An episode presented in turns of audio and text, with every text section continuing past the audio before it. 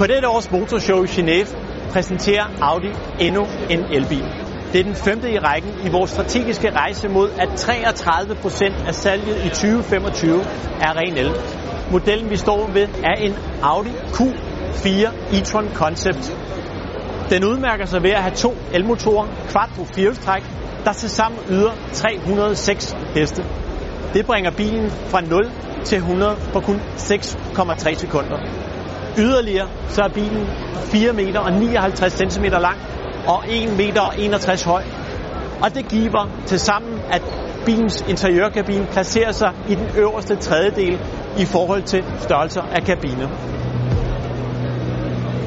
Et særkendetegn ved vores Audi e-tron er netop lygtedesignet. Det leder umiddelbart tankerne hen på vores netop introducerede Audi e-tron, det bileformede uh, øh, lygtedesign, og specielt ved Q4 e-tron Concept er, at du kan designe LED-lysstriben selv. Det vil sige, du kan tilpasse, du kan lave individuelle indstillinger på dit lygtedesign. Audi Q4 e-tron er naturligvis fuldstændig digital, ligesom vores andre modeller.